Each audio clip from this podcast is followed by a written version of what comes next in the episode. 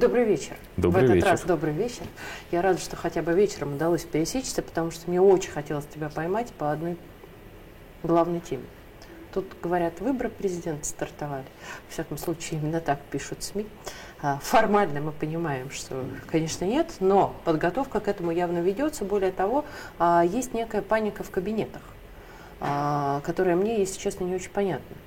А, И насколько я понимаю, что в этом все-таки скрытый смысл есть того, что сегодня и вчера, и э, эту тему максимально нагнетали в СМИ. Им нужен трафик, а интерес к выборам, которые так или иначе приближаются, все больше и больше. Более того, пошли э, разговоры по поводу досрочных выборов, что еще интереснее. Поэтому вот хотелось твое мнение узнать, что и как.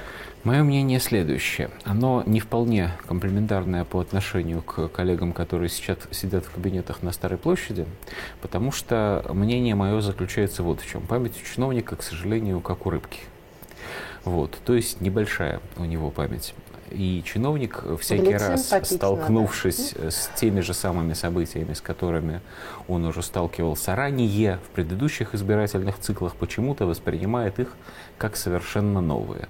В нашем случае основанием отправной точкой для слухов о том, что у нас, оказывается, выборы президента могут быть досрочными, послужило сообщение о том, что администрация президента проводит э, семинар с руководителями э, регионов по внутренней политике. На самом деле администрация президента проводит такие мероприятия несколько раз в год, каждый год. И нет ничего удивительного, что за год до президентских выборов такое мероприятие в плановом порядке проводится снова. Как нет и ничего удивительного, что на этом мероприятии обсуждаются предстоящие выборы, только не президентские пока, а выборы а, губернаторов в российских регионах числом 25 и выборы в законодательные собрания в российских регионах и особо значимые для страны выборы в собрание представителей крупных городов, например, в городе-миллионнике Екатеринбург. Все это действительно серьезные поводы для обсуждения. Более того, понятно, что та повестка а, обсуждений, которая будет на этих выборах в сентябре 2023 года, будет ну, на 90% соответствовать повестке президентских выборов. Грубо говоря, люди будут хотеть услышать от кандидатов в президенты примерно то же самое, что они слышат от кандидатов в губернаторы. И трижды понятно, что главнейшая из этих тем – это война Всё. на Украине. Она же специальная военная операция. Но теперь мы точно понимаем, что большая война, чего уж тут от, от себя самих прятаться. Теперь содержательно. Почему, вернее, э, что заставляет говорить о том, что выборы могут быть досрочными? Это вражеская пропаганда. Вражеская пропаганда, которая исходит вот из какой штуки. Пункт раз. Путин не может проиграть. Пункт два. Если Россия терпит поражение на поле боя, то популярность Путина должна снижаться, говорит нам вражеская пропаганда. Пункт три. Поскольку популярность Путина снижается, а проиграть выборы он не может, то он должен стремиться провести выборы как можно раньше, чтобы зафиксировать легитимность своей власти. Это вранье и провокация. Так более Чтобы того, не насколько я сказать понимаю, других что слов. ни один из э, опросов не подтверждает сильного Конечно. падения. И не сильного не подтверждает тоже. Все последние опросы, с которыми мы имели дело а, в конце 2022 года, давали Путину текущий рейтинг доверия на уровне примерно 80%, там, от 79 до, э, Ну, до это рост. 82. До этого было И не это ниже. совершенно справедливо. В летом было чуть ниже. Пик был сразу после начала специальной военной операции, что понятно, но пик э, относительно нынешних значений был не сильно высокий, но 84%. Не принципиально. Вот. Поэтому говорить о том, что в результате каких-то событий ближайшего времени, в течение следующего года, при условии постоянной мобилизации общества, сплочения вокруг флага, нас ожидает значительное падение рейтинга президента, говорить этого мы не можем. А вот о чем мы можем говорить, так это первое, что наши противники страшно этого хотят, и второе, что в России есть достаточно серьезные силы, которые тоже страшно заинтересованы в распространении подобных слухов. Это, Это все те же наверху? самые, ну, э, понимаешь, наверху э, ведь не один человек сидит, разве что на самом верху. Вот, наверху есть довольно разные люди с довольно разными уровнями понимания и умением работать с информацией. Я думаю, осторожно скажу, что наверху как ты выражаешься, ну то есть в верхних эшелонах власти, правительства и администрации президента есть какое-то количество людей, которые всерьез озабочены возможностями э, утраты социально-политической стабильности, в особенности в российских регионах. Более того, в России действительно есть регионы, а руководители которых, ну, скажем так, дают повод так думать. Вот есть, например, такой анализ. У нас примерно, не примерно, а 20 руководителей регионов избираются на прямых выборах в сентябре. Руководители новых территорий будут избираться, ну пока, по крайней мере, так нам известно, а, голосованием законодательных собраний этих территорий. Это четыре региона. И в Ямал-Ненецком округе так всегда было, в этом нет ничего нового.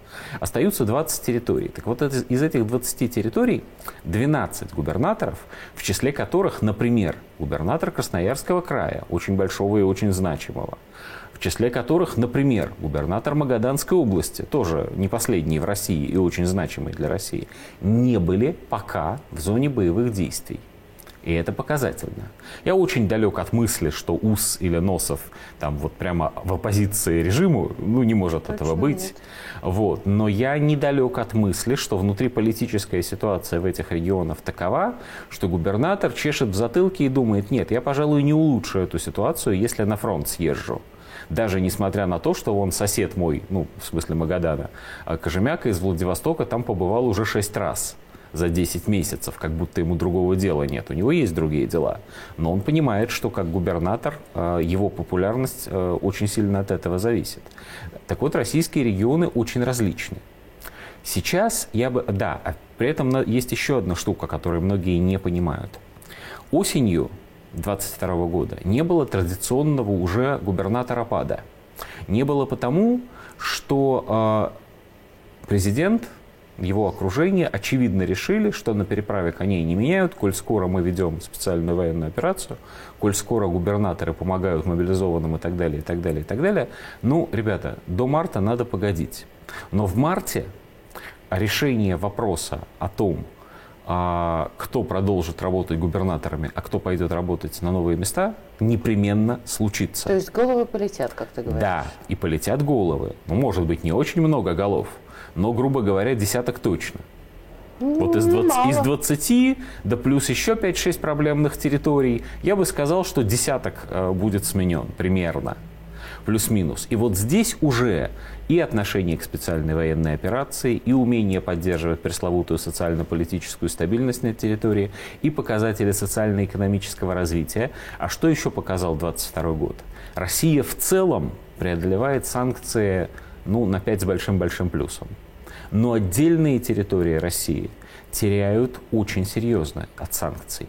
Причем есть территории, которые теряют по объективным причинам. Ну, например, закрываются автомобильные производства сборочные в Калининградской области, минус 28% по обрабатывающей промышленности. Ничего никакой губернатор с этим сделать не может. А есть территории, которые теряют не только потому, что объективные есть трудности, но и потому, что глава региона где-то не подсуетился, не поговорил с бизнесом, не сумел закрепить не инвестиции, вопросы, не да. сумел пойти вовремя в Минфин, счел, что ему и так должны помогать по умолчанию, а Москва вовсе так не сочла. И порядка 20 российских регионов – это вот уже итоги 22 года, года а, сократи, э, сократилась помощь со стороны Москвы этим территориям в тяжелый, в общем-то, период. Почему? Да потому что главы регионов недостаточно эффективно поработали с федеральным правительством. Поэтому... Кто в антирейтинге номер один? Ох, я, прости, но я не готов такие вещи говорить, потому что, опять-таки, экономическая ситуация в разных регионах разная. Я бы очень осторожно сказал, что, несмотря на все э, экономические успехи Ханты-Мансийского автономного округа, наверное, мы можем ожидать смены там губернатора.